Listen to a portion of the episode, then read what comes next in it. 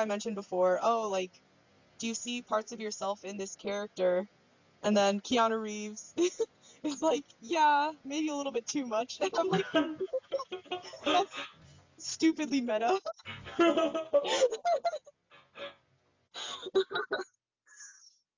but yeah. I don't know, I just thought that was funny and like um you know, this being our first podcast episode, we really wanted to go hard and try to pick apart the most meta complicated movie we possibly could. Just give ourselves like the hardest task.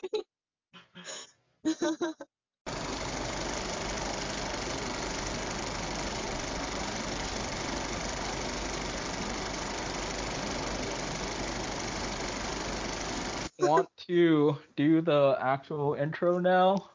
yeah, let's do it. All right, welcome everyone to our as yet unnamed movie review podcast where we are discussing a film that came out over a month ago and has already been removed from most streaming services, meaning that a lot of the potential audience that might listen to this probably won't be able to watch it without pirating it or something like that. But we're going to talk about the Matrix Resurrections, anyways. So, starting off with, I am Amos Chen. I do a lot of things. Um, most of them not very well. And my co host, would you like to introduce yourself? Of course. Um, I'm Sierra Wu. I'm co-hosting this podcast yet to be named with Amos, where we will be uh, having some hot takes on some controversial movies. And by controversial, I mean movies that people either love or hate.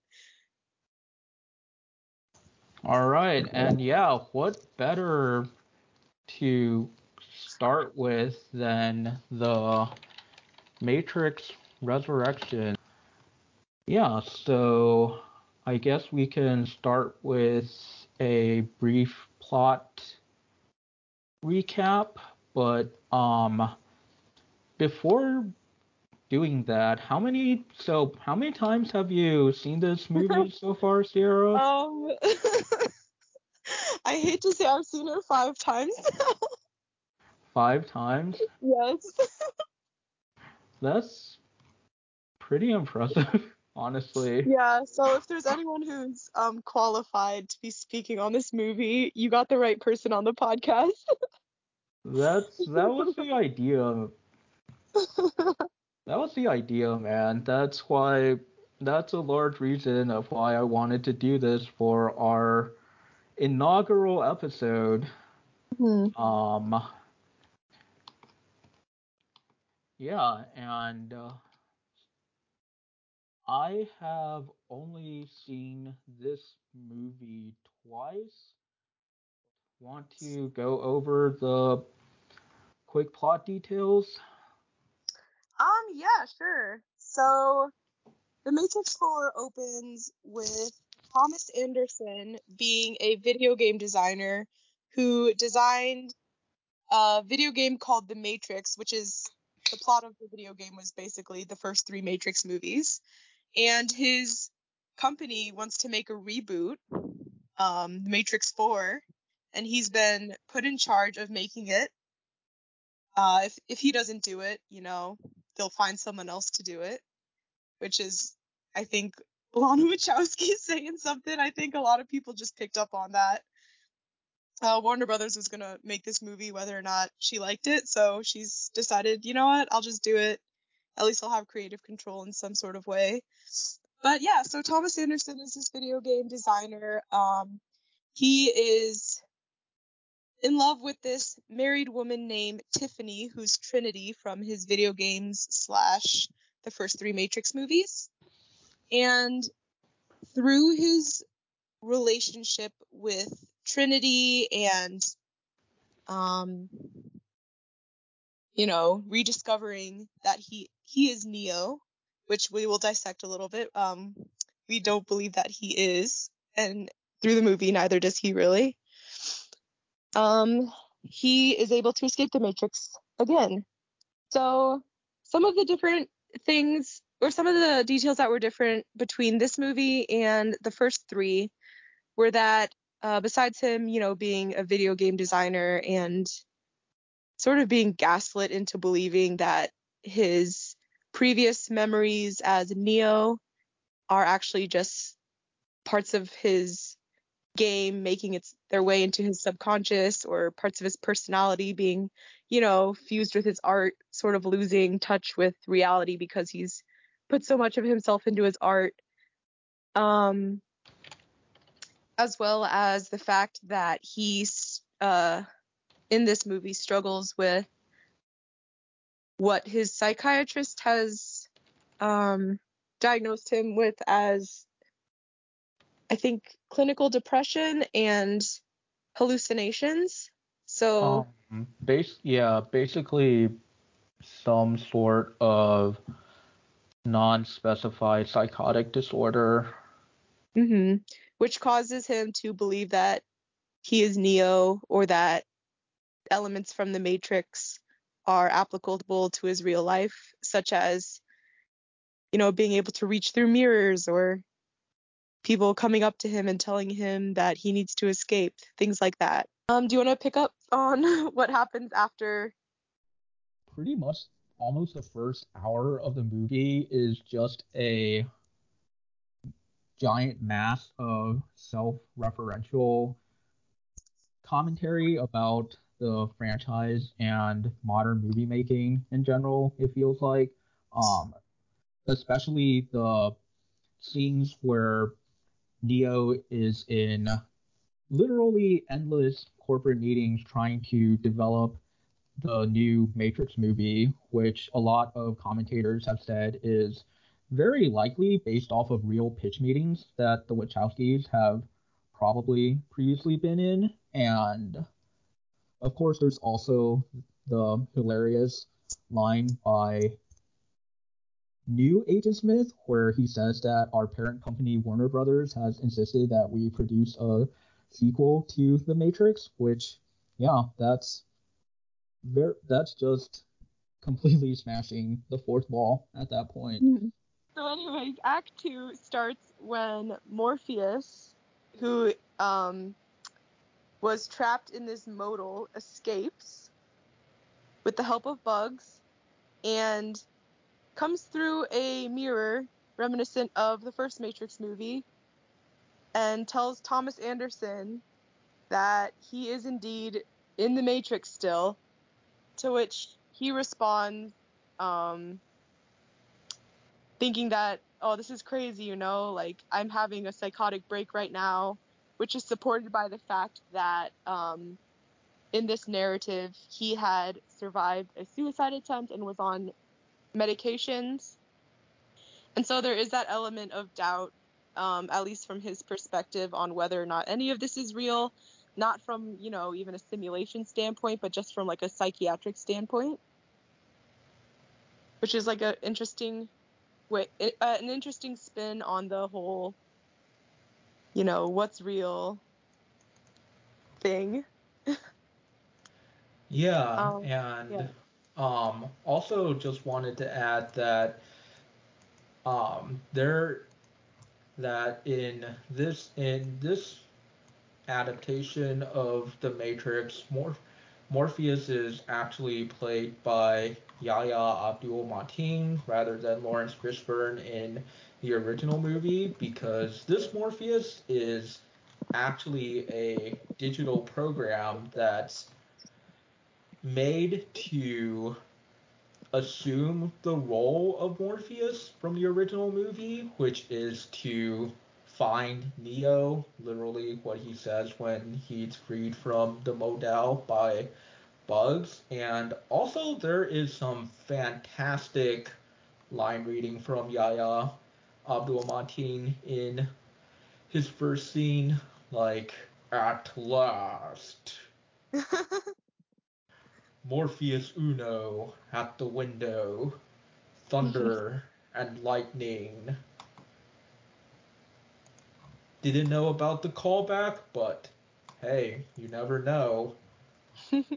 so once again, completely referencing that, referencing the fact that this movie is a not really reboot, but also kind of reboot of the original film.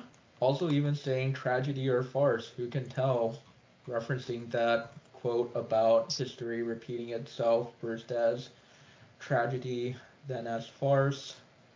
So Morpheus tries to get Neo to go through the mirror with him. He thinks he has a psychotic break. He ends up getting into a gunfight with a SWAT team that's been sent to his company, and the new new Agent Smith in this version of the in this version of the Matrix, who's a business agent rather than an FBI agent, and played by Jonathan Groff, because once again, Hugo Weaving's production schedule did not align with what Lana Wachowski wanted to do, and he seemingly shot fatally by Smith in the ensuing gunfight, but then wakes up in the analyst's office. And did you want to talk more about the analyst? Oh my gosh, yes. This I really like the addition. I think this the addition of this character is something that made the movie really special because it takes the idea of you know, like the Matrix, the first three Matrix movies were sort of, you know, breaking free of like the logical possibility of, you know, there's like a logical reality that you need to break from, but this is more of like an emotional reality. And so by having the analyst be Thomas Anderson psychiatrist, it sets that up um, very early on that this movie isn't about, you know, breaking free of the logical constraints of the given world, but breaking free from, you know, the emotional reality that Thomas Anderson takes for granted. Especially when it comes later on to his feelings for Trinity and the emotional reality that the Matrix presents him with versus the emotional reality that he feels is his true reality. Yeah, and what do you think a example of a difference between the logical focus of the first three films versus the emotional focus of this one is So, um, in the first movie in particular, which is when Neo breaks free from the Matrix, um, this all happened, you know, like around Y2K.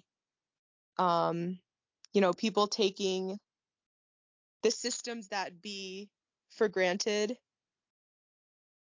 um, as sort of like an examination of the logic that exists behind the power structures which guide our lives, such as, you know, um, the architect sort of being like a god figure, you know, the architect of, uh, you know, modern society, um, versus in the Matrix 4, the analyst is more interested in not work, not building an external world according to um you know maximizing output uh things like that. It's more of manipulating people's internal emotional worlds to maximize output. Yeah.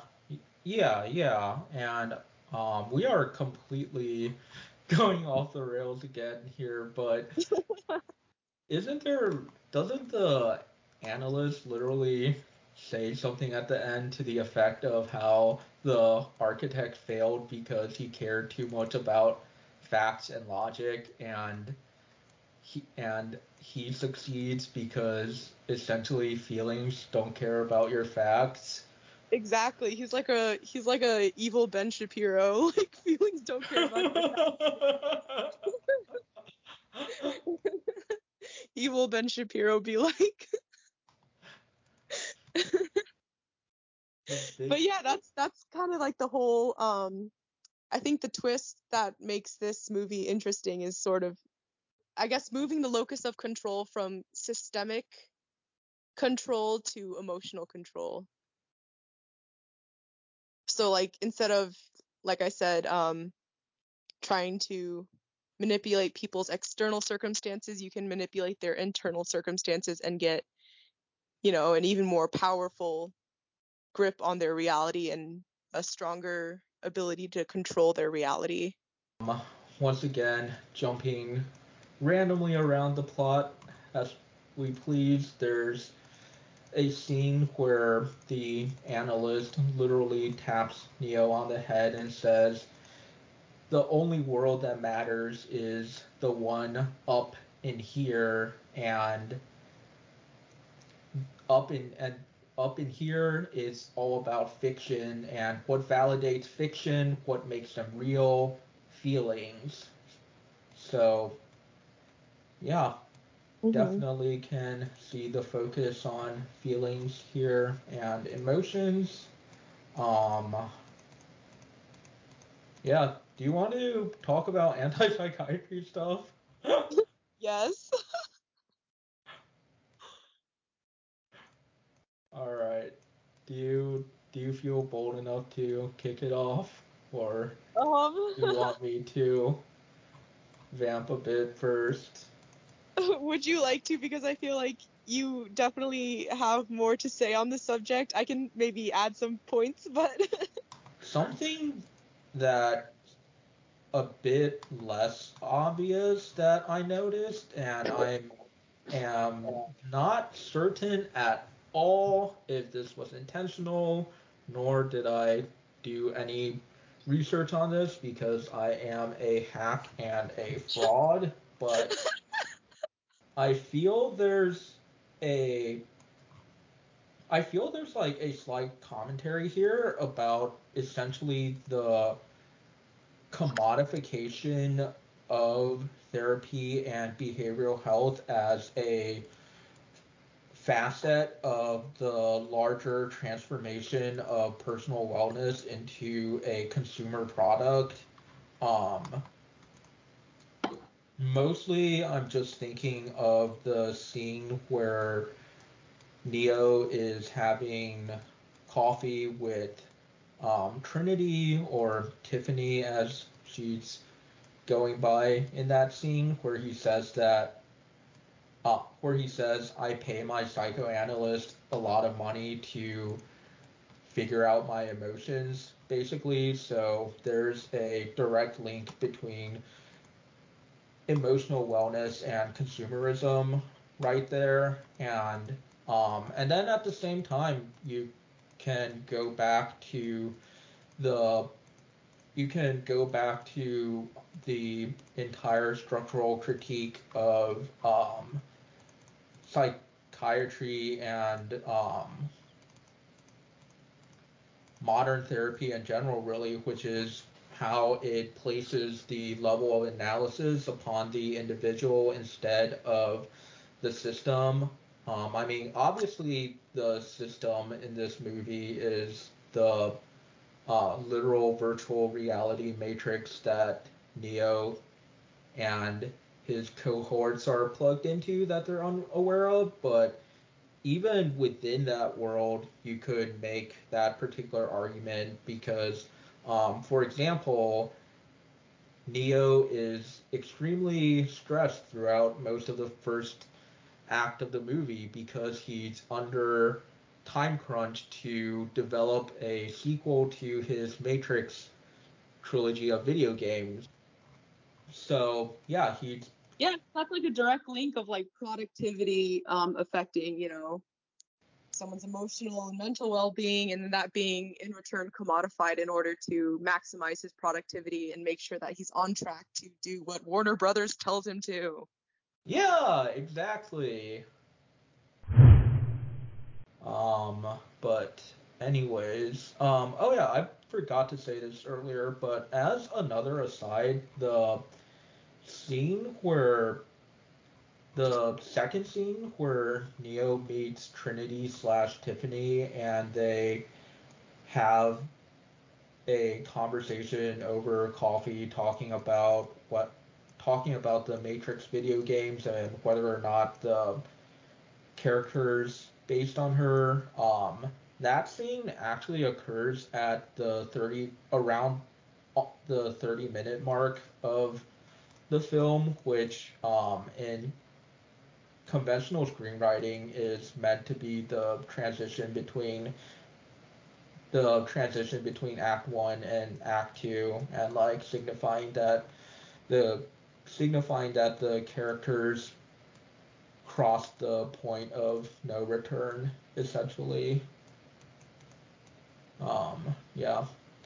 Just wanted to works what? because I didn't I didn't even realize that at first. Um until until you just mentioned it now like I had thought that maybe the point of no return was much earlier in the movie but it does make sense because um Trinity is sort of the linchpin of this entire film. yeah, yeah. Like one of the big criticisms of the film is that it's is that the story and pacing are kind of weird, but if you view the film as strictly about the love story between Neo and Trinity, it's a very it's a very conventionally structured and written film. Like if you only look at that aspect, like if you view it as like a sci-fi action film, it's kind of a mess plot and writing wise, but like if you only look at the Trinity Neo love story, like it is a very it is a very conventionally structured and easy to follow film. Yeah, and so that kind of makes me think that that's perhaps the original intent or like the the you know the big picture of what this movie's going for, which is what we, as you'll see like later on when we talk about the conclusion of this movie, you'll see that Amos and I both agree that this movie is a love story and it's not really about you know action as as much as the uh, first three movies were. That's literally why the movie was made. Um, like like Lana Wachowski literally said that she that the only reason she made the movie was because um,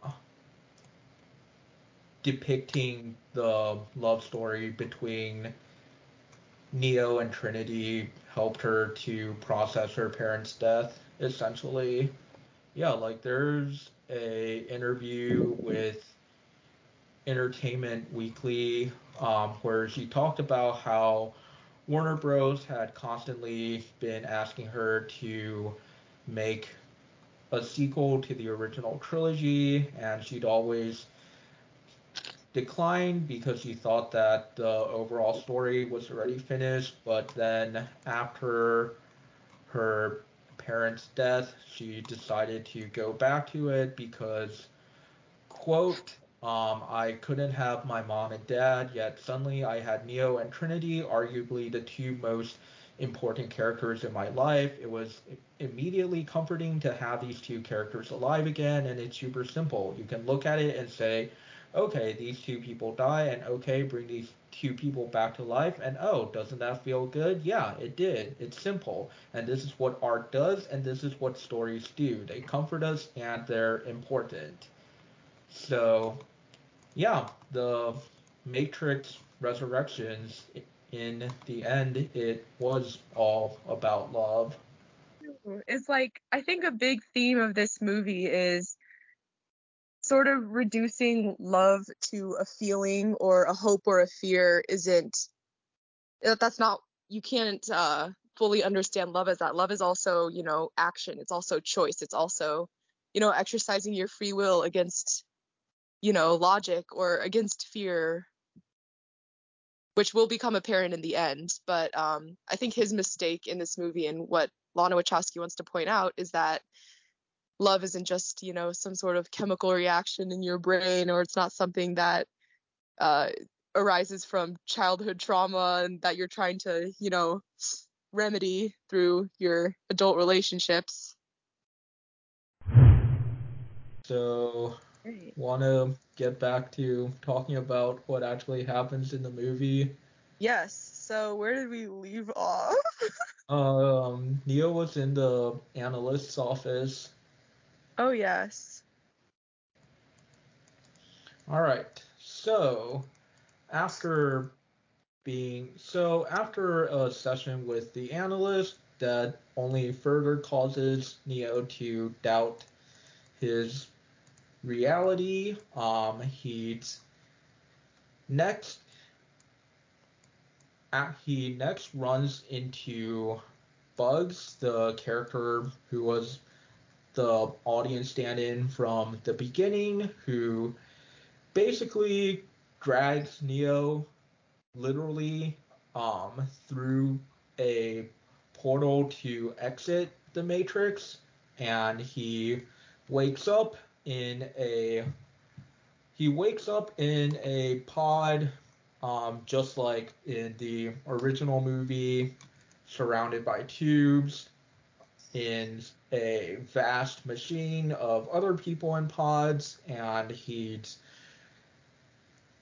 and he's taken out and brought to the human colony of Io, where he meets the where he meets Niobe, the character uh, from the previous trilogy, who informs him that it's been 60 years since the events of the original trilogy, and no one had known what had happened to Neo and Trinity to the point of which um to the point of which that they basically completely become myths inside the universe just like how the Matrix trilogy is can kind of be seen as sort of modern day mythology in our universe. Um, that might be too much of a reach analysis wise. I don't think so. I think that's pretty. I think that's pretty spot on. But yeah, and yeah, so this brings me to another point that I wanted to make, which is that there's a just looking at the Matrix Resurrections and the original Matrix side to side by side, there's a lot of plot similarities and parallels between the two because the um because from like a real world level this is meant to be a reboot that's not really a reboot um but is meant to kind of be a reboot because Warner Brothers wants themselves some more content and a new franchise that they can make money off of. Um, but in universe, the events run extremely similarly to the original Matrix film because the events of the original Matrix trilogy are known to the characters in the Matrix Resurrections, and a lot of the characters in the Matrix Resurrections, such as Bugs, are intentionally trying to recreate the events of the original film because they basically want to speed run Neo's character development so that they can have um, essentially cyberpunk Superman to take down the machines once and for all. Um, I mean, there's they make comments about this um, all throughout the first two thirds of the film. Um, there's when Program Morpheus is rescued by Bugs out of the um, modal that Neo had unintentionally created. The first thing he says is, I am Morpheus, and my job is to find Neo. So, in this sense, he's not just a digital recreation of the character played by Laurence Fishburne. He's literally meant to embody the role of Morpheus in the original trilogy, which was to find and train Neo. And um, this was, and this was pretty intentional, I feel, from the beginning because, um, as I've referenced ad nauseum, the reason Agent Smith wasn't played by Hugo Weaving in this film was because of scheduling conflicts, but the recast of Morpheus was one of the first um, announcements that was made d- during casting, and Laurence Fishburne even said in an interview with The Hollywood Reporter that it was a conscious choice made by the Wachowskis to recast him. So Morpheus as a digital recreation was a very intentional creative choice. Um, aside from that, there's the scene in there's the scene after Neo gets out of the Matrix where he's brought into a where he's brought into um, a simulated dojo similar to the first Matrix film where he fights um, Morpheus in a martial arts fight. In that scene, Morpheus literally says, I know what you need to get back to your old self. So, once again, referencing that they're trying to recreate the events from the old films in order to basically get Neo's mojo back, which is a quote that's repeatedly said by multiple characters throughout the film. Um, and yeah, and then there's and oh yeah, we didn't even talk about this earlier, but right before Neo's taken out of the Matrix, they bring him into a room where they literally project scenes from the original Matrix film onto the walls of the room and Bugs says that and Bugs literally says we thought that bringing in elements from your past would help you better transition to which Morpheus follows by saying nothing like a bit of nostalgia am I right so yeah, this so yeah, this movie is um this movie is quite something else. Like there's this is one of the elements that makes me doubt whether or not this the Matrix Resurrections is actually a movie or not. Um, it's just like a really good fix it fanfic, TBH. Yeah, that is what it is. yeah. That's what it feels like. yeah, it, it it definitely feels that way. That is a amazing way to describe it. Yeah, except the only difference is like this is like a can it's like canon, you know, like the the actual creator decided to do a fix it.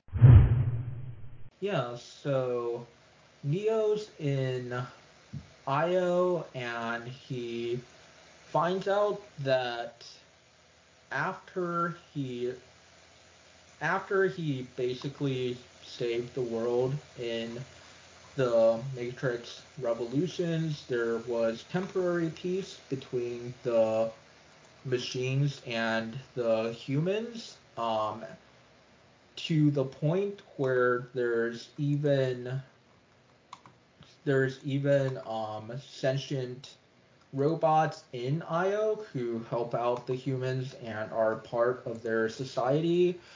because another one of the themes that the Matrix Resurrections is trying to establish is that the um, the conflict here isn't necessarily between that of nature and artificial or organic versus machine, but rather that of individual freedom versus centralized power and control.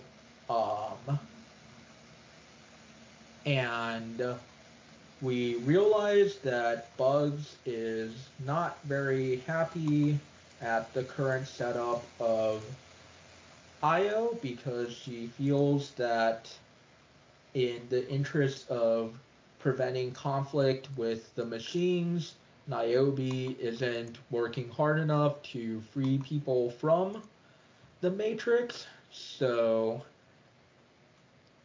Bugs and Neo team up to infiltrate and go back into the Matrix. Um, Bugs because she wants to destroy the machines. Neo because he wants to save Trinity.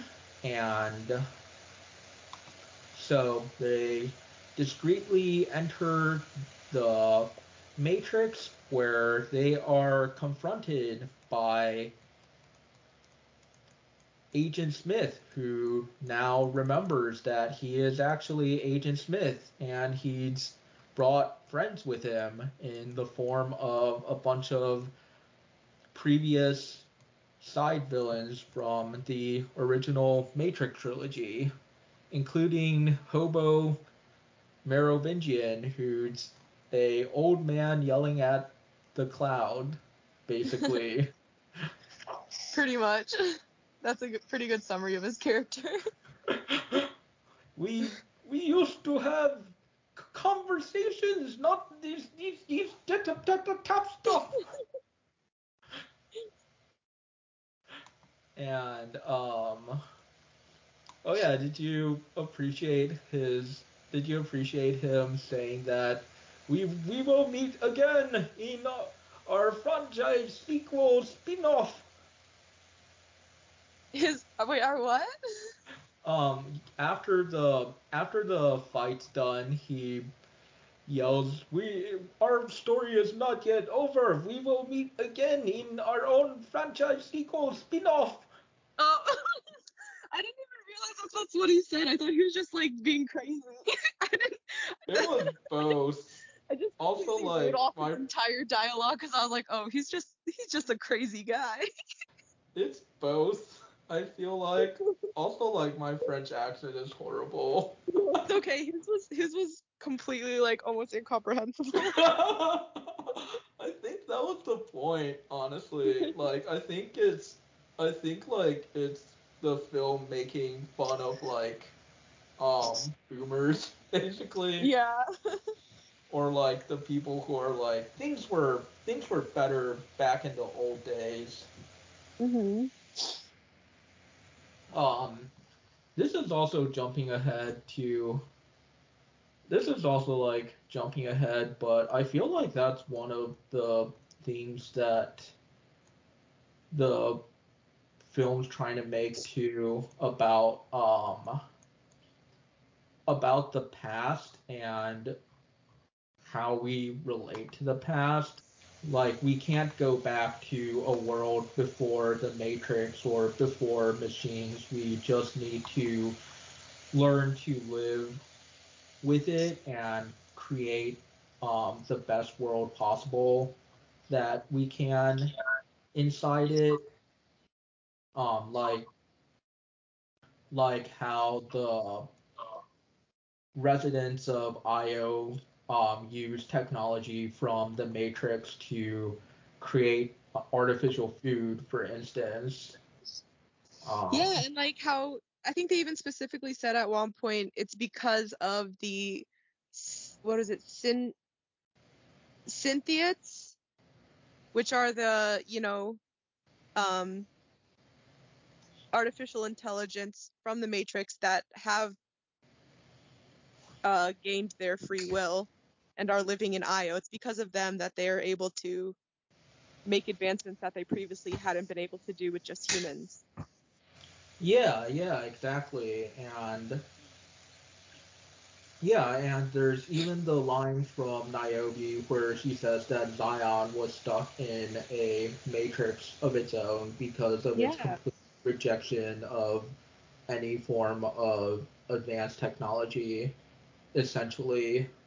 Hmm Yeah, Yeah. so that I think like a very good message to include in a Matrix um, sequel. Just because I think as a society we've reached a point of no return. You know, we can't really break free from any sort of technological matrix, so we have to realize that you know we progressed this in this direction for a reason, and we have to make the best of our situation. Yeah, and I mean that's that's why I think it's fundamentally a post postmodernist film because it's acknowledging that it's acknowledging that we live in a world where material reality doesn't really matter anymore completely replaced everything with signs and symbols that are themselves based on signs and symbols to the point where we can't ever return to the before times and even of our even our ideas of what the before times are themselves are informed by the narratives and signs that we've constructed but knowing this we can still do things to make people's lives better um, because of the tools that we have. Um, yeah, like what something I wrote in my notes is um, modernist take. Scientific advancement is good. We need technology to make people's lives better. Postmodernist take. The Industrial Revolution and its consequences have been a disaster for the human race. Post postmodernist take. We can't return to a pre-industrial or globalized world, but we can still do things to make people's lives better. Nice. Retweet, man. That's great. Going back to a quote from the analyst where he talks about how the only thing that's valid anymore is fiction and the common narratives that we deter- determine, which themselves are based on what our feelings are. Um, I like that's a that's basically like a post material way to view the world. Um, like there's a um famous quote from a anonymous Bush administration official who basically said something to the effect of, you know, the main difference between between you liberals and us is that you guys live in what you what you would call the reality based community, which is people who believe that solutions emerge from your study of discernible reality, but that's not the way the world really works anymore. We're an empire now, and when we act, we create our own reality. And while you're studying that reality, we'll act again, creating other realities, which you can study too. And that's how things will sort out. We're history's actors, and you, all of you, will be left to just study what we do. Oh, that goes hard as hard as fuck. Yeah, and like that's the that's just like such like a postmodern way to view the world where it's like it doesn't really matter what's real. The only thing that matters is what you think is real and getting enough people to believe that that's real. I feel like such a cliche right now, but like with the like with the 2016 election, like it like the whole scandal around Hillary Clinton's emails, like like for people who were against Clinton, like it didn't really matter what was in the emails or like if the emails were even bad or not. Like the only thing that mattered was that there was a narrative that Clinton was a corrupt actor and anything that supports that narrative, whether it is quote unquote real or not, is real to them um, because it because it validates the narrative that they've chosen to believe. Um, if my completely unhinged rambling just made any sense, I don't know. It does, it does, and it goes back to the whole, you know, what this Matrix movie touched on with, you know, our emotional reality is more more of a determinant of our base reality than I guess the external um you know, hierarchies of power. Yeah. Like a, bureaucrat- like a bureaucratic hierarchy of power. Yeah, we've talked about the analyst so much that we should probably just talk straight up talk about this scene where we actually get to see what he's all about since we're at about that time in the plot anyways. Mhm. So um, Neo runs into Trinity in her garage where she's working on her motorcycle and they talk, but right as they're about to start talking, time freezes and the analyst appears and he reveals that he'd secretly been the one controlling the Matrix all along and he can also control time too because he can because he has bullet time powers which he literally says our goal is one word bullet time and the analyst reveals that he that he's the one who resurrected Neo and Trinity after the events of the Matrix Revolutions and that he realized that whenever Neo and Trinity get together, they destabilize the Matrix to the point that it collapses. But as long as he keeps them separate but close, their desire for each other generates a immense amount of energy that's enough to power the entirety of the Matrix, um, saying even at one point, the worse we treat you, the more we manipulate you, the more energy you produce.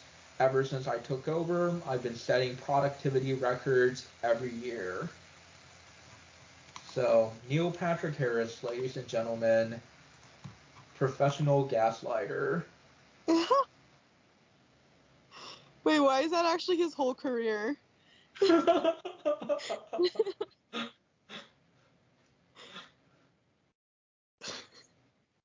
more I Hmm. gaslight, the more productivity I create.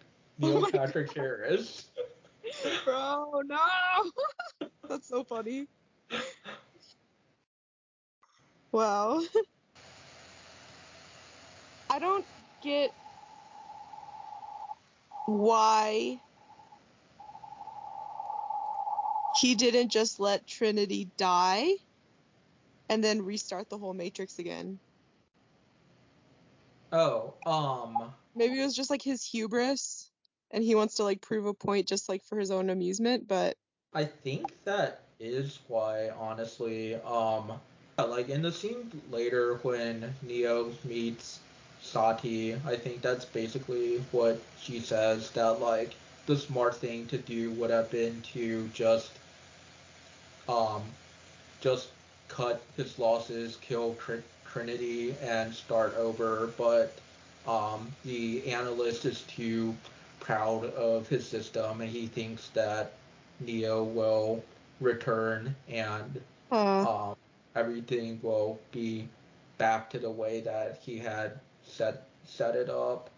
Okay. All right. Yeah, because that that is kind of his downfall at the end, I think. With yeah. Okay. Okay, that makes sense. Yeah, it's completely it's completely his own hubris.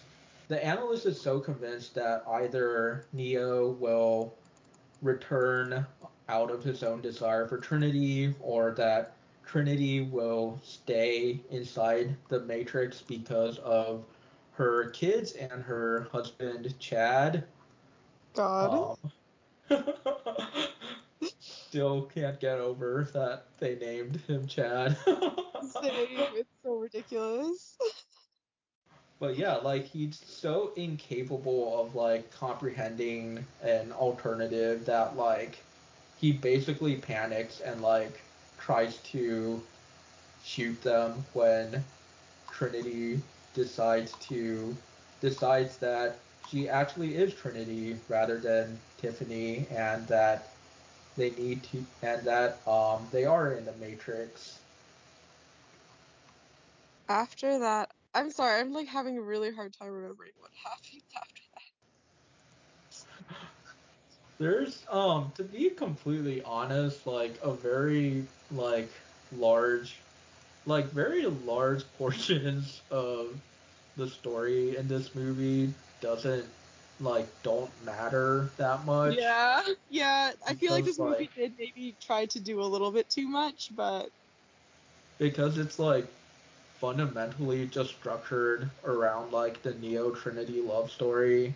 mm, Um, I mean like I know why they didn't do do it, but like I feel it would have been a lot lot more interesting if the Matrix Resurrections had been like a limited streaming series instead oh of yeah. like a two and a half hour movie because um because then they could have like because then they could have like fleshed out a lot more of like the world building and sci-fi elements because a lot of the yeah like a lot of the sci-fi elements don't make a lot of sense or they're just hand waved essentially like uh Yeah. yeah And it would have the been cool to see, you know, like the synth synthients. I think that was a very interesting element of the movie that I wish could be expanded upon, but you know, this movie was trying to do so much. Like, I understand why they didn't really focus on that. Plus, it is, you know, ultimately the love story. yeah i mean it's a it's basically like it's basically lana wachowski hijacking the um warner warner brothers franchise ip machine to like create like her um her personal fanfic basically Yup. like you said like Fix it, fanfic. yeah it's it's um like lana wachowski like wanted to wanted to just make like a big old love story and in order to get it made she tacked on the she tacked on all the fancy sci-fi matrix stuff Hell yeah. knowing more about like just like the world of the Matrix Resurrections would be pretty interesting. Like, um, like the different programs talk a lot about the the suits who presumably are like the master AI people. So yeah. like knowing more about like how the power structures work in this universe, like they imply there's different factions among the machines, which is kind of interesting. Like everything about the Synthients and their relationship with the humans, etc. But Yeah, Synthients are super interesting to me. And I think a lot of people were like really interested, like, huh, we should they should have made the movie about that. But that's because people were looking for an action movie. yeah. They don't want love stories anymore. But I do. I want love stories. This movie was made for me and me alone. I mean, considering how much of a box office bomb it is, like that, there might be validity to that. No, I'm like one of the only people I know who like actually thought there was like redeemable qualities of this movie. Hey, I really liked it too. Yeah, exactly. Like you're like the only other like crazy person I know.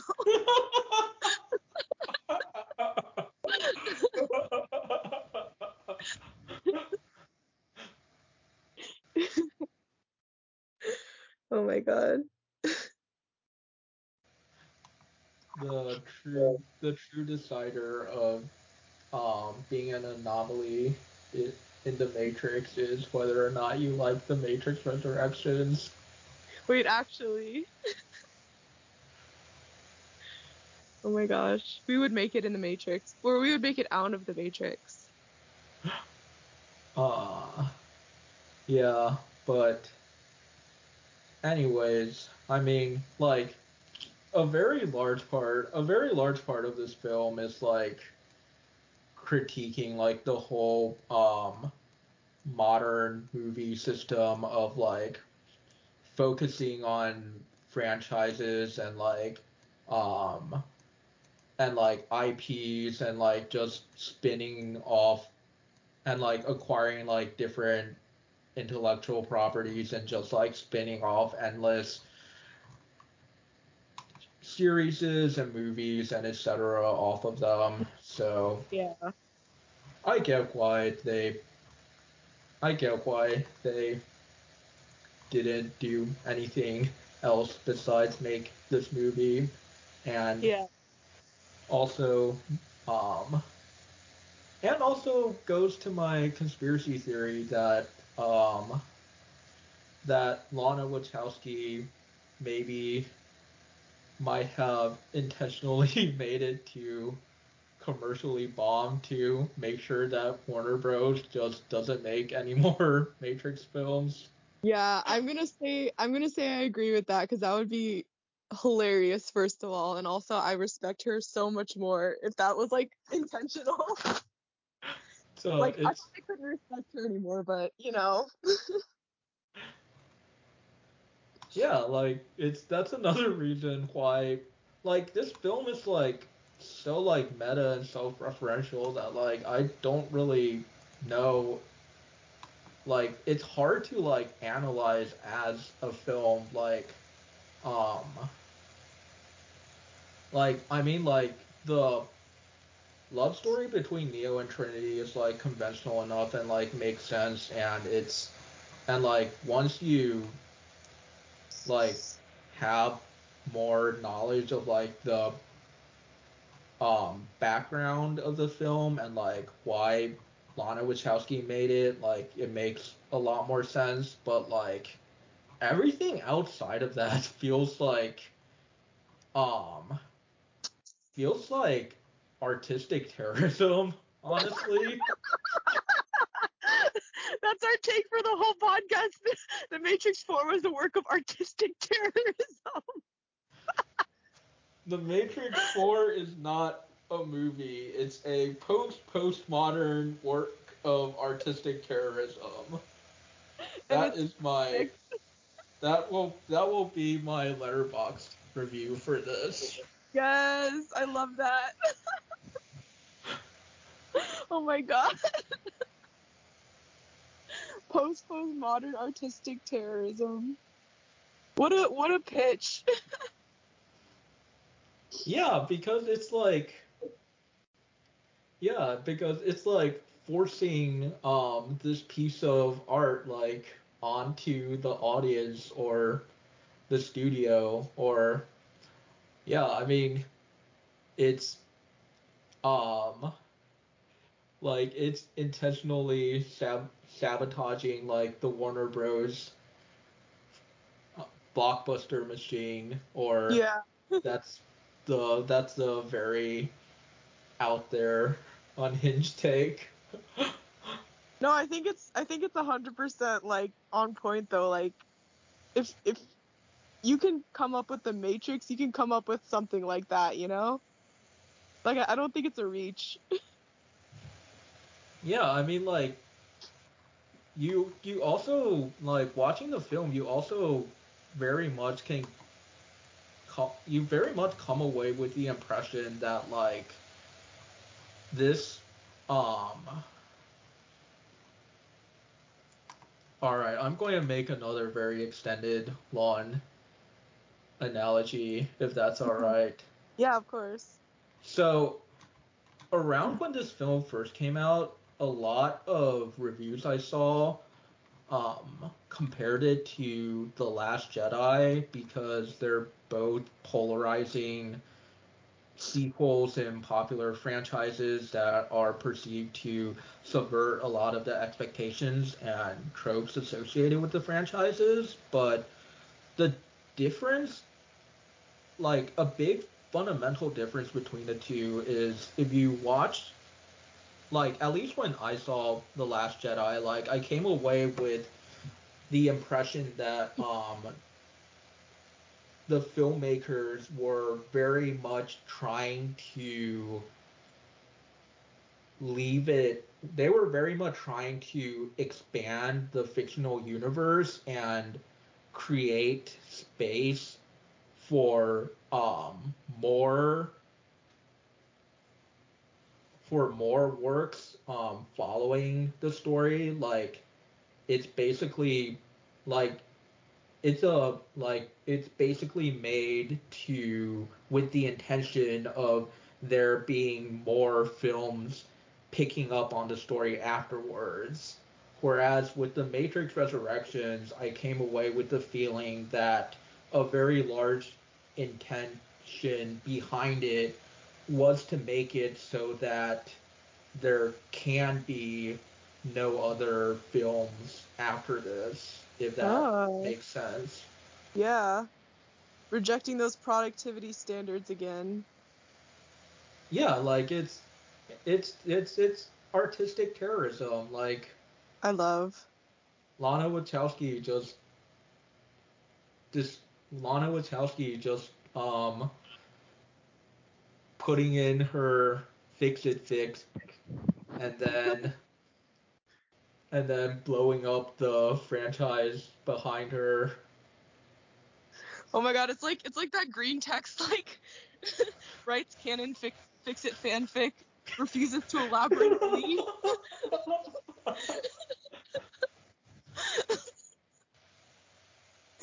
Oh my god, I love her. It turns out that Lana was the real Chad all along. She really was. She's she's so based. That's basically what like the whole first hour of the film is doing. I feel it's just Yeah. like it's almost like making fun of the audience for expecting like crazy mind bendy um sci-fi stuff Yeah. And also people who also people who read way too much into the themes of the Matrix. AKA us. This entire yeah, hour and a half. We're getting clowned on by Lana Wachowski, and we deserve it. We're hacks and frauds. I want to see if we can get to the point where the podcast is longer than the movie itself. That would be really I funny. think we have. I think we already have, like with the two, the two, uh, our previous recording and this recording. Basically, the analyst talks about how he has how he has this new and fully optimized matrix now because he's realized the secret is to keep Neo and Trinity apart. He essentially gives Neo an ultimatum that he can come back to his pod, return to the Matrix, forget about everything that happened, or he'll kill Trinity, essentially. So, yeah, so Neo goes back to Io, where, along with the help of Sati, um, from who's a returning character from the Matrix Revolutions, they're able to convince the human leadership to send in a crew led by Neo and Bugs to rescue Trinity and uh, so they enter the Matrix where Neo once again confronts the analyst who says that Trinity theoretically is free to go, but she has to consciously make the choice to stay or leave and yeah so um i think it's also interesting to point out that the confrontation in which she has to choose between going with neo or as she knows him thomas anderson um versus her her husband and kids barging in and you know saying mom like come back with us, all this stuff. It happens in the cafe where her and um, Neo slash Thomas Anderson had their initial conversation that kicked off Act Two. You know, the point of no return. Yeah. Um, yeah. And so it sets sets up that sort of callback and um in in the transition from oh, oh my gosh. In the transition from act one to act two it sets up that dilemma i think um, for you know the the past the point of no return wasn't really a past the point of no return for thomas it was a past the point of no return for trinity in which she is confronted with the knowledge or the possibility uh, i think is a better word that she is in the matrix and she isn't tiffany she's trinity and um, that that point of no return gets its revel or resolution when she um, decides, you know what, I am Trinity, and she says that. She's like, fuck, fuck Tiffany, I'm Trinity, or something, something to that effect. And so I think that was really um, well done how they wrapped that up um, and made that very clear by using the same setting like you were saying, if you read it as a a love story being written in a very typical, you know, three act structure. Was it three, three or four act? Three act, yeah. Yeah, three act, three act structure. Um, yeah, I think it's like a very satisfying, uh, very satisfying moment to see, you know, Trinity uh, make that decision for herself and you know trust her own emotions rather than letting those around her dictate her emotions for her and or like dictate her emotional reality for her. But yeah i think uh that's that's pretty much all i have to say on that but i think that was really well done. Yeah. Also the cafe is called Simulatte because this movie does not care about subtext at all. Subtext is for cowards. Yeah. Um but it's actually really interesting the point you said about how the point of um, no return is about is focused on Tiffany slash Trinity rather than Neo slash Thomas. Um, because I never thought of it that way, but yeah, that makes um a lot of the last act of the movie make more sense, honestly, and kind of the movie as a whole too, um, because another really cool thing I thought the movie did is that the moment when Trinity rejects the Matrix and says, um, and says, "My name is Trinity and fuck you," basically, um, it that occurs like almost to the minute at the same point as in the original Matrix movie where um where Agent Smith is fighting Neo and has him cornered and then basically and then Neo says my name is Neo and then gains his full powers and then like smashes Smith's head in basically. Um so yeah, that's a really cool parallel and also um basically establishes that Trinity's the real hero of the series. Yeah, and, it, and yeah, I think I think I think so, and like especially um, you know, at the end it, it ends up being Trinity who's able to fly, kind of signifying that she is the Neo figure of this of this movie. and I think that kind of went over a lot of people's heads. Not not to be like pretentious or whatever, but like a lot of reviews that I was watching are like, oh, this is like stupid. Like, why is she flying? Like all this stuff, and it's just like it's so obvious if you just realize that the woman can be the main character. Women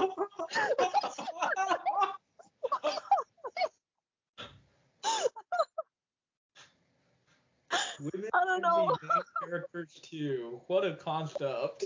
What a concept, right? No, I mean like literally um literally everything Neo does in this film like past like after exiting the Matrix is like solely to get back with Trinity. Like yeah. um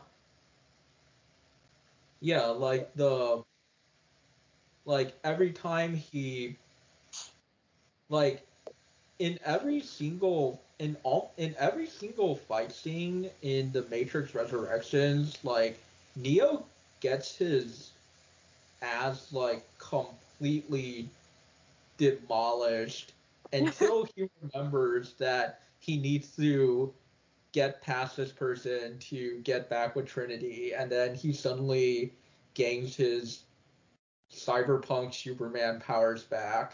Yeah. And yeah, and um I mean like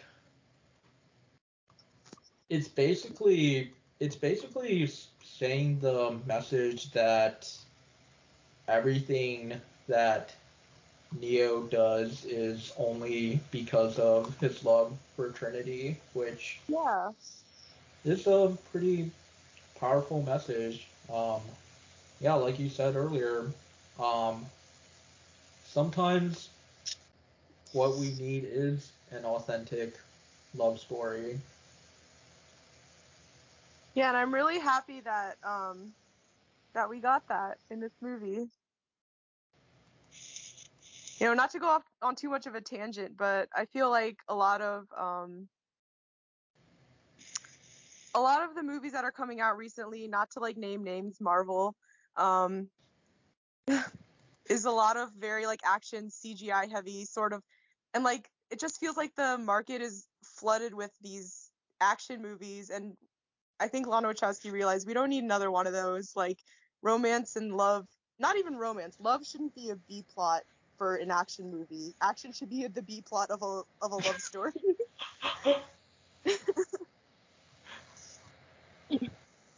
Yeah, but yeah, I think it was a really good movie. I mean, yeah, like the a lot of the pacing issues or criticisms of the movie, like make a lot more sense if you view like the sci-fi action stuff as the B plot for the love story. Like, yeah, right. Yeah. So once once Trinity, um, back to back to the the rest of the plot, how uh, the third act kind of wraps it up. Um, once she once she realizes that she is Trinity, they kick ass. there's this there's this big chase through the streets uh, where they have to ward off all these um, or fight off, off all of these agents, as well as um, I don't know if they're like NPCs or if they're just people who have been so taken over by the Matrix that they're willing to use themselves as human weapons and they just drop themselves from the skyscrapers. Um, um it's like it's like the in the original Matrix films where like the agents are able to take over human bodies um just like on a larger scale. Oh, okay. Oh yeah, okay, so that's what the swarm mode is then. Alright. Yeah, yeah. Okay. Yeah, so um they do end up how do they escape? Oh.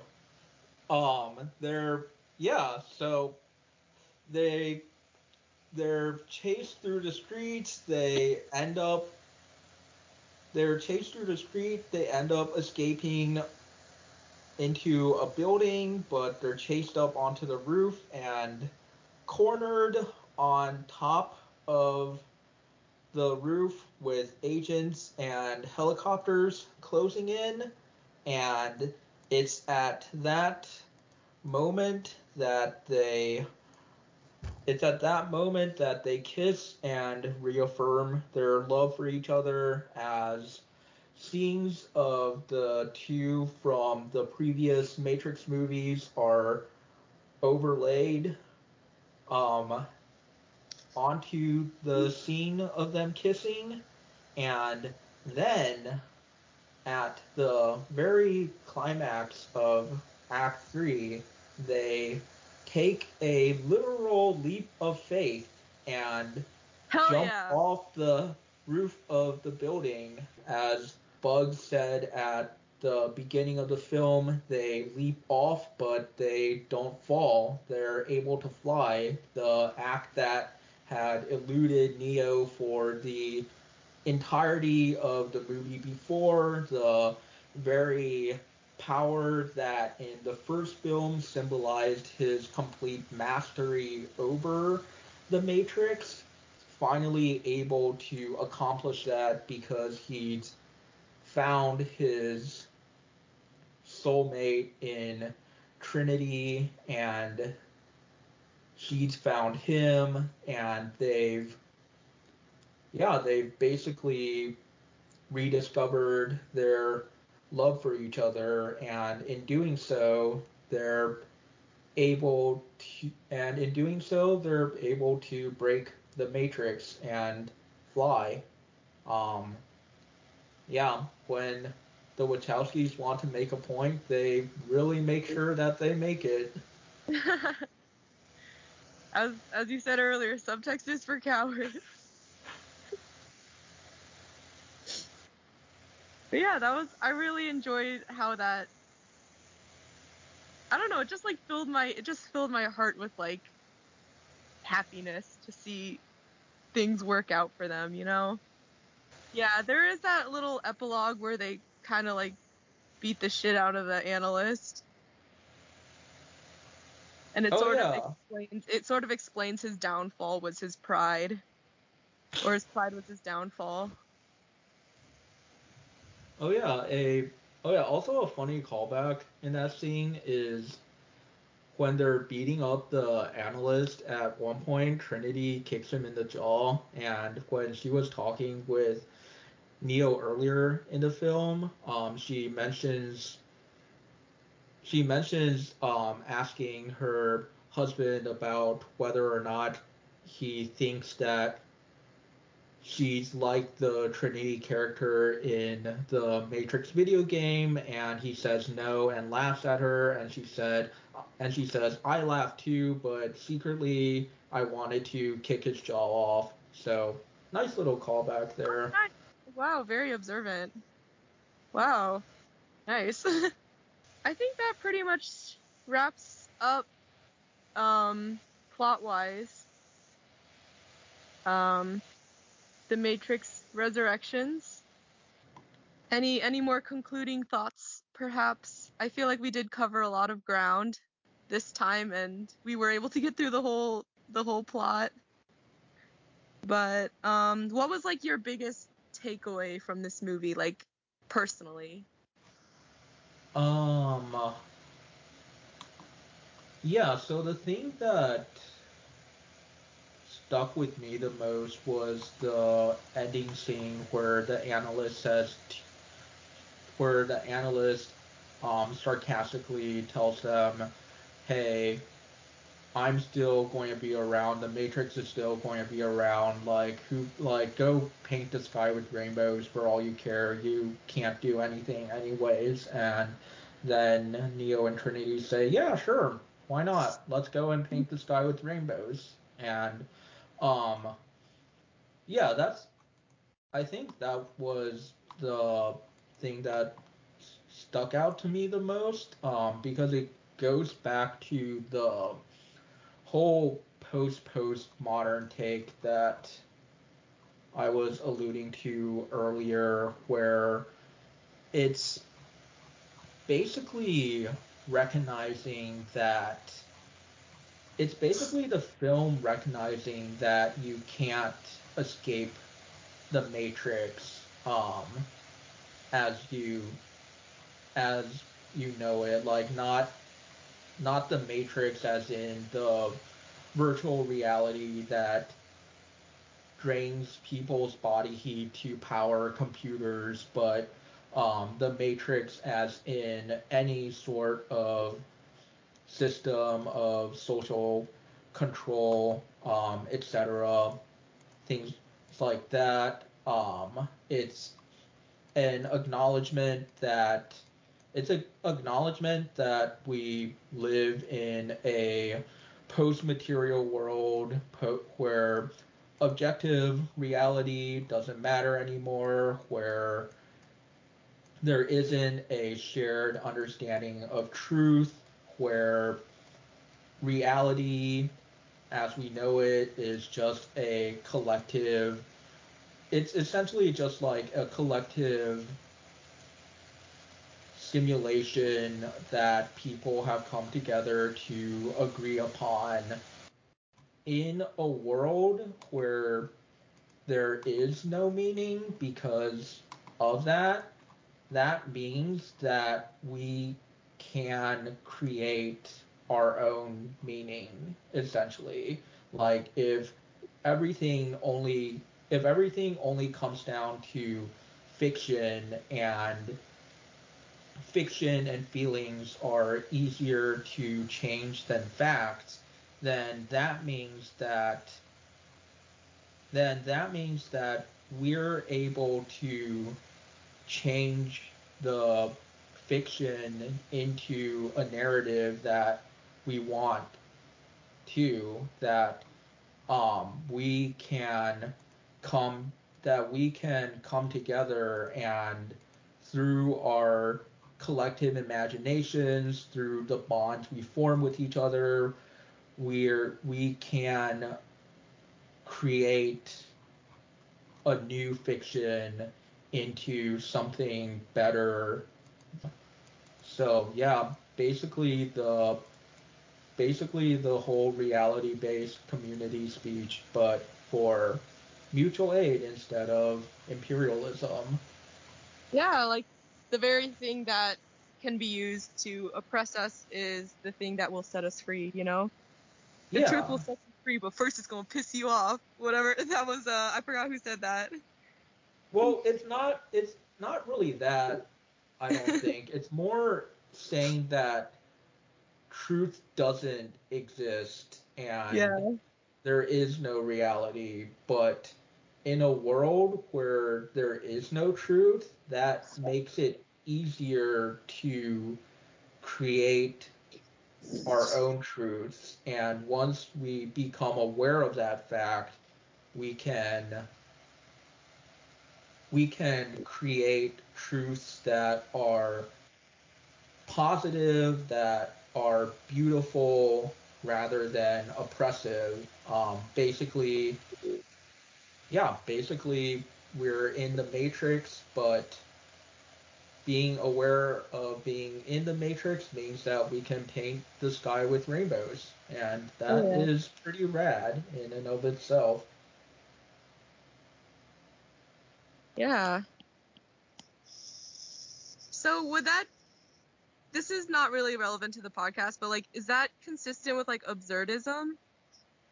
I Like think it philosophical? is, yeah, kind of. Okay. I mean, yeah, that kind of is the. That kind of is like what absurdism is trying to get to. I feel, Yeah. but um, yeah. Also, it's just like a very powerful story about um about why love matters. I guess, um, which we've talked about a ton. Yeah. yeah, I really liked that aspect of it too, because, like, personally, you know, there's always that question of, like, is love even real or is it just, you know, a chemical reaction in your brain? But, you know, if you decide it's real, it is real. Yeah, I think I think that's part of the I think that's part of what the larger series is trying to say too that um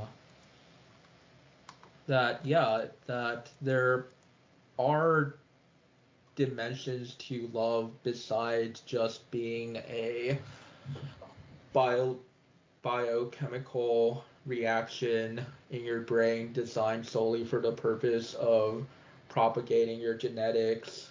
Um, Like, there's, like, it's talks about how it's, you don't, like, yeah, you can't know for certain if it's real or not, but it doesn't matter because it's still a very it's still a very powerful force regardless um like that like it's powerful because it's illogical i guess is what um i'm trying to say like yeah. like for instance the Like, for instance, Trinity choosing to go with Neo instead of her Matrix family, like, rationally, it does not make any sort of sense. Um, but because she's doing it out of love, that's what breaks her out of the Matrix. And to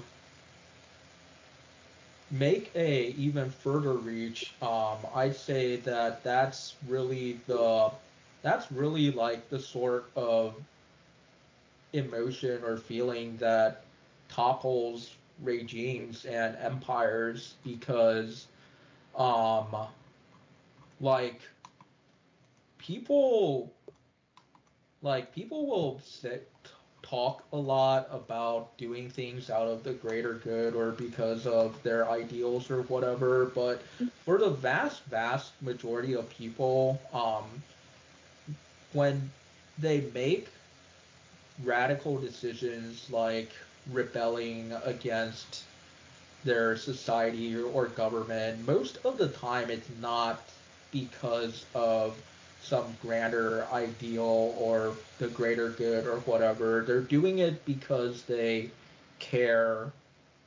They're doing it because of the people that they care and love about, and they want to make their lives better. essentially. Yeah. Um Yeah, like there's a quote from um a Gil Scott-Heron poem where he says what um basically what does your revolution mean to me? All I want is a home and a wife and children and food to feed them every night. So yeah, like it's the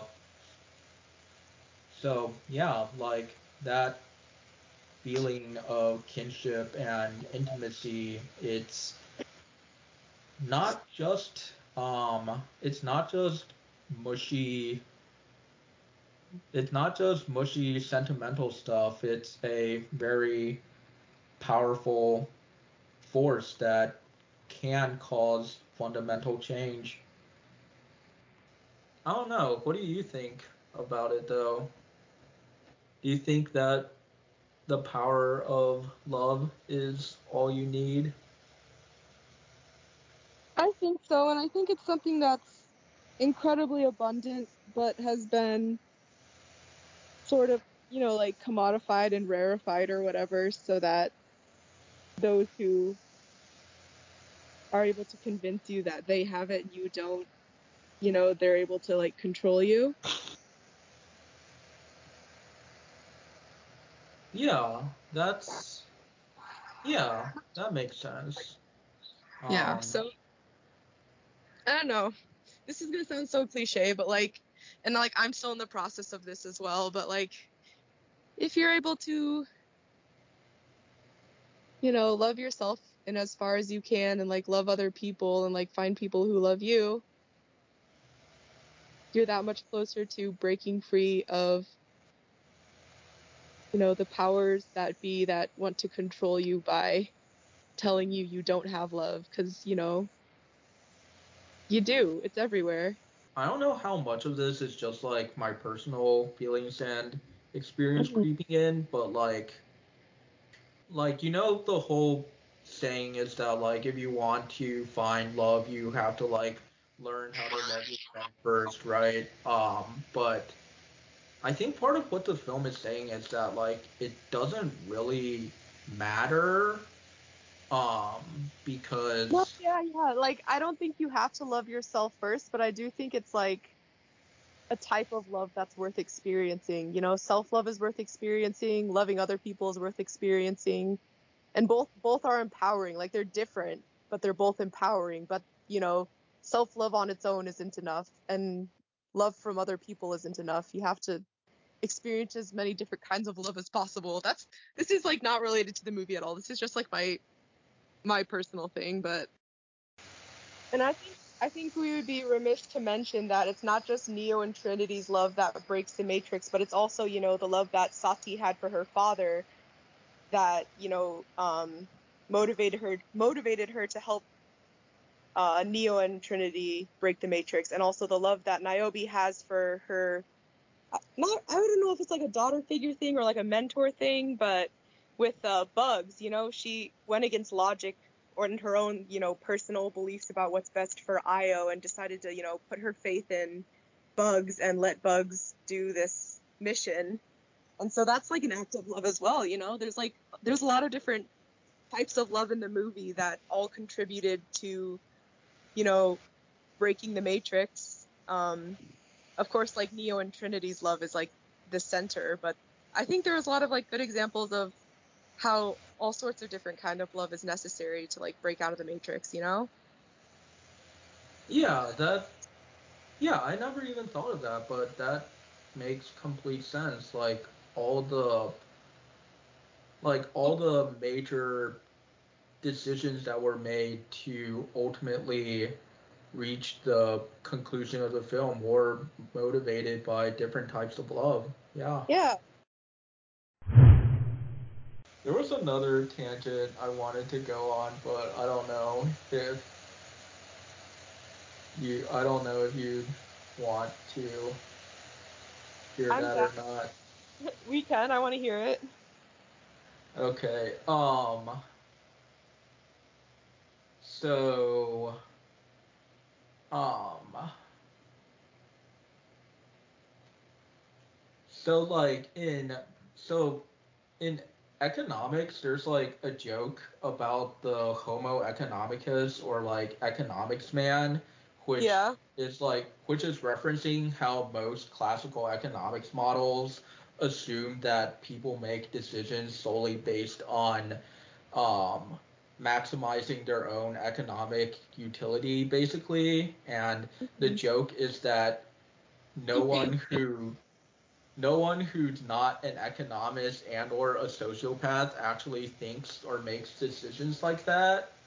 And um I think that there's a very similar um concept in the study of um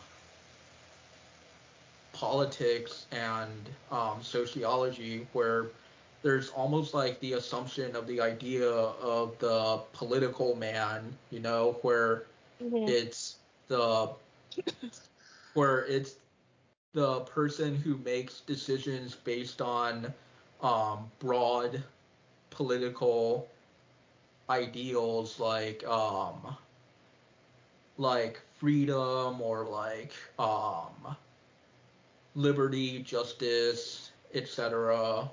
Um, when in reality, people like when it comes down to it, like a lot of what influences the real consequential decisions that people make are based on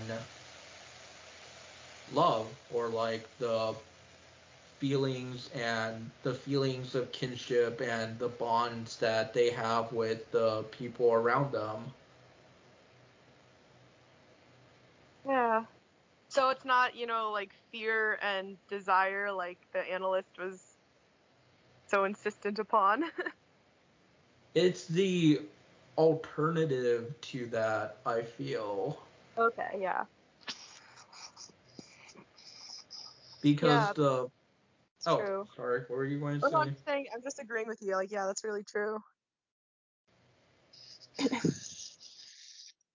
Yeah, because like the fear and desire stuff the analyst is talking about is like it's like based on like it relies on people being isolated and alienated from each other because like that's where the desire comes from. Like it's the desire to feel kinship, to feel bonds with other humans. Um, so that sort of energy is only possible when people are separated and the sort of bonds of love that we see in IO that you mentioned earlier that's like the um that's like the contrast to that I guess Mhm. or it's how you it's how you combat it you could say I suppose Yeah. Very, very good concluding notes we have. you can stop recording, but I am gonna get back on you. I want to know what is it that you love in this life. You don't have to say it. I don't forget, Amos. I want to know. yeah that's the Matrix Resurrections and also our first um, movie review podcast. Before we conclude, do you have any um, anything you want to plug, Sierra? Side projects, social media, etc. um, yeah, I my uh, art account. Um, besides podcasts, I also make art. Um, I'm a tattoo artist, and I dabble in void digital void art. So like just it's like a cross between like shit posting and like digital art um about I, I think just like space aesthetics and like horror aesthetics mixed together. Um but yeah, that's what I got going on. I don't know what I don't. I really need to work on my pitch, tbh. so where can where can people find your void art online? Um, you can go to the Facebook page, uh, OC Void Posting. There's a lot of good content in there, a lot of good artists. Um, but yeah, it's a fun time if you're into that really niche type of uh, art. but yeah, my Instagram handle is at neon woo. So neon, like neo with an N, dot woo w u. And where can we find you, Amos? Um, I am a hack and a fraud, so I do not have anything to plug. Go and find and support your local mutual aid groups, I guess. That's what I'll end on. Nice. So, yeah. That is a sewed. That's a wrap. Is it a wrap? It's a wrap.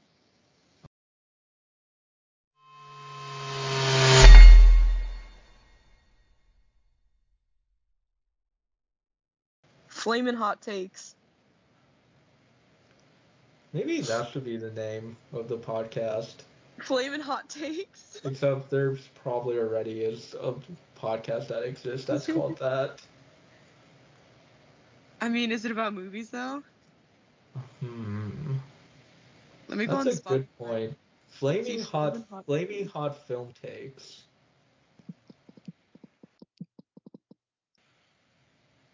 Yeah, no, there's no uh there's a hot takes hot take podcast, but there's not a flamin' hot takes. We can we can have like the flamin' hot Cheetos logo some or like the sort of like flamin' hot Cheetos bag color scheme, but like with with our podcast name in it. I don't know if we're gonna get like copyrighted or whatever, but